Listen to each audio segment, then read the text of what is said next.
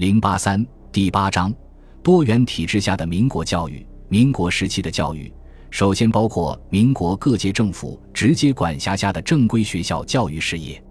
北洋政府是封建军阀政府，它积极推行封建复古教育，具有极明显的封建性。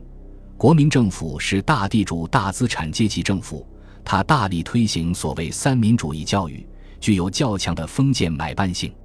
与此同时，中国的资产阶级教育家也积极为建立本阶级新教育体制而努力，并进行了卓有成效的教育改革实验，显示出自身的活力，在当时产生了很大影响。中国共产党在革命根据地和解放区则大力发展新民主主义教育，英美教会势力在中国也建立了大批学校，推行教会教育。一九三一年后。日本帝国主义还在中国东北和其他中国沦陷区集中而野蛮地推行奴化教育，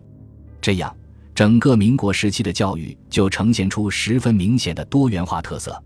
其中，中国共产党领导下的新民主主义教育是最有生命力的教育。随着新中国的建立，它最终在全国居于主导地位。